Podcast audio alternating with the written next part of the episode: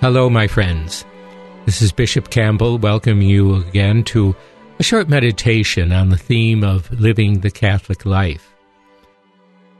This coming Sunday, we celebrate the great solemnity of Pentecost, the third most important celebration within our church's calendar. And on that occasion, we celebrate both an end and a beginning.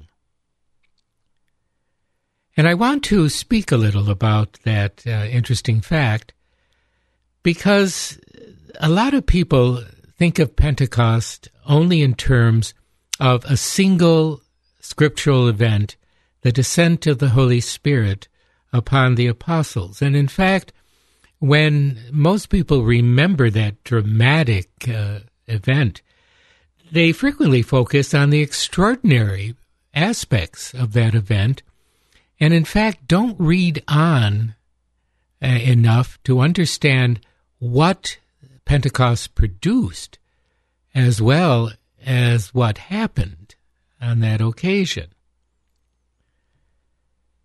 Pentecost is the completion of the mission of Jesus in our historical world.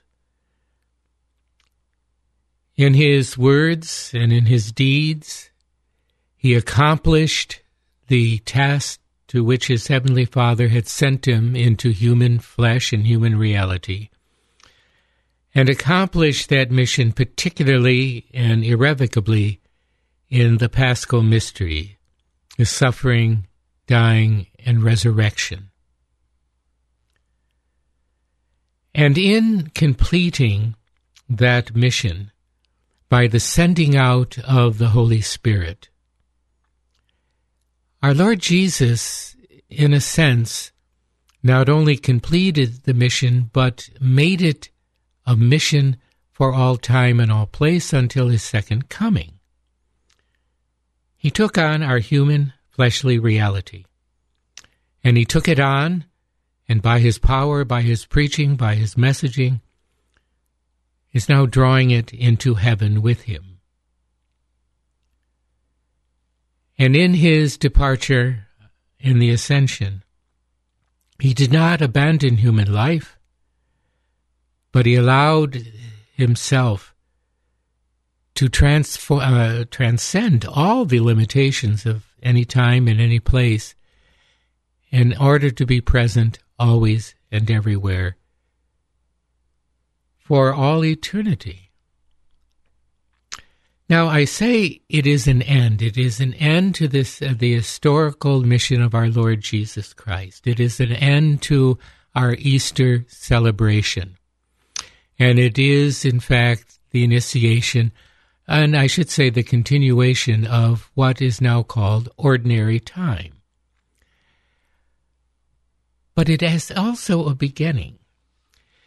Because you remember that our Lord, as he was ascending into heaven, entrusted his mission to his body now, the church, giving that great command to go out throughout the whole world proclaiming the gospel and baptizing in the name of the Father and of the Son and of the Holy Spirit.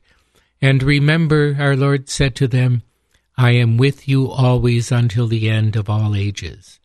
So the mission continues but it is now through his body on earth in every place and every time, which is the church. And we look at the example of the apostles and how they acted immediately after the descent of the Spirit upon them. It was certainly dramatic. The great wind, the shaking walls, the descent of the Spirit in the form of tongues of fire. But you may notice that after the, this experience, the apostles did not stay in the upper room, form a kind of support group, and share their experiences of how it felt to be struck by the fire of the Spirit. They immediately ran into the streets of Jerusalem and to proclaim the power of the name of Jesus Christ. In fact, I think part of the gifts of the Holy Spirit, which meant not only speaking in ways that other people can understand, and uh, having the courage to proclaim the message boldly, it was also a profound gift of understanding what is needed to be done, how we are to move, how, as we await the second coming, we are to fulfill our responsibilities here on earth. And in fact, the gifts of the Holy Spirit are gifts that are still showered upon the, uh, the body of Christ, the church, and upon all members within it. It is a gift to the Spirit that gives us courage to live the life of Christ and to proclaim it. And it also is the gift of the power to speak about it, to draw other people to a deeper understanding.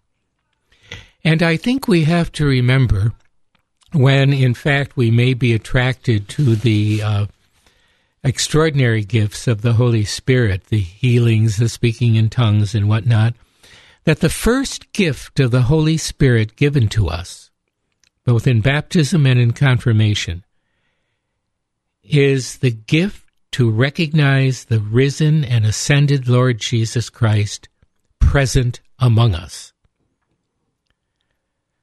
And in fact, wasn't this exemplified in that account of the healing of the lame beggar on the part of Peter and John?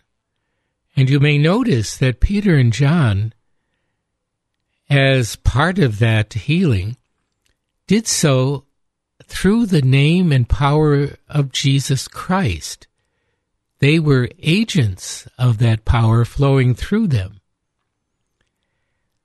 And the gifts of the Holy Spirit given to the apostles and then to the church are gifts that allow us to recognize Christ present in His Word and in His sacraments, and allow that presence to be known and to be proclaimed. And to understand, as St.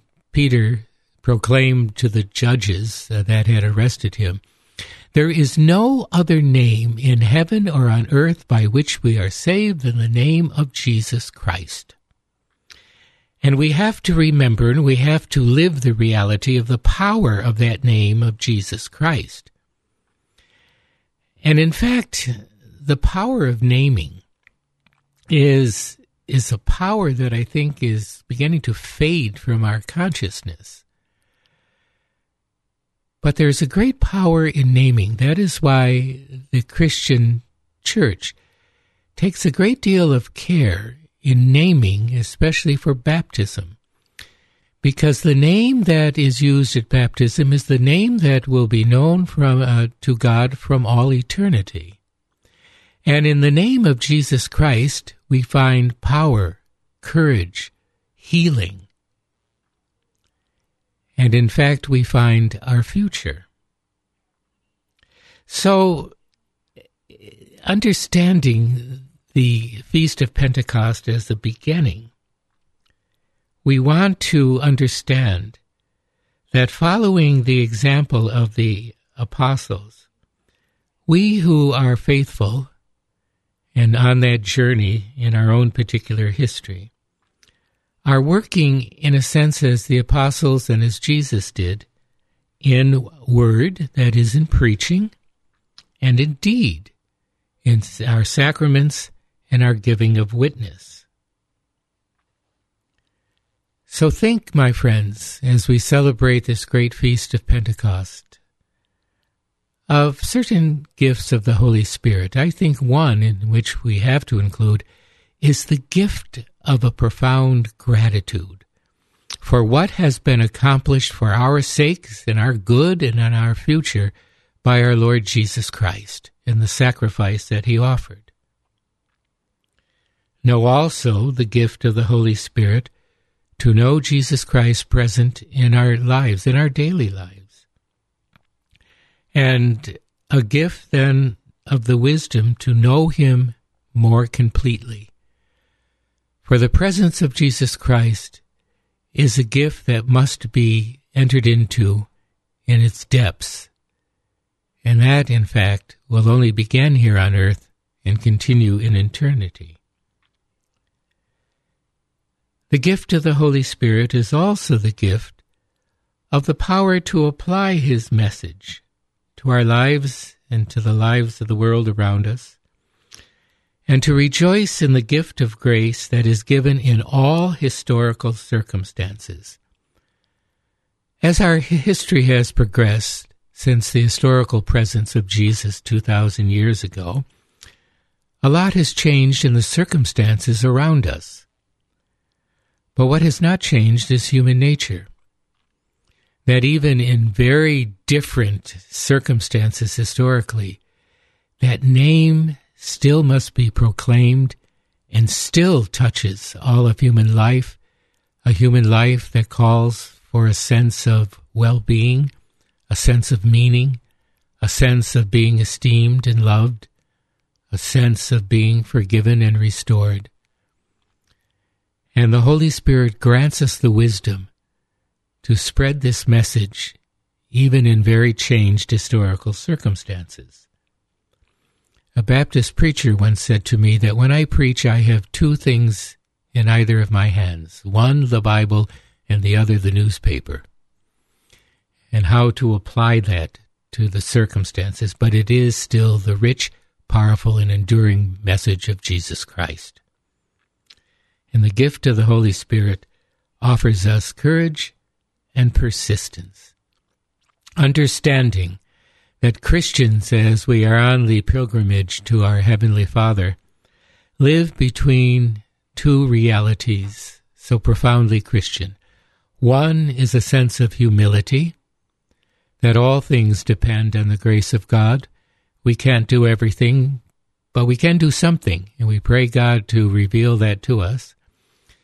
And between the humility on one side lies hope on the other that in all things, through the power of Christ and in the gift of the Holy Spirit, we have that enduring hope that the victory of Jesus Christ is enduring and we are becoming a part of the power of that victory.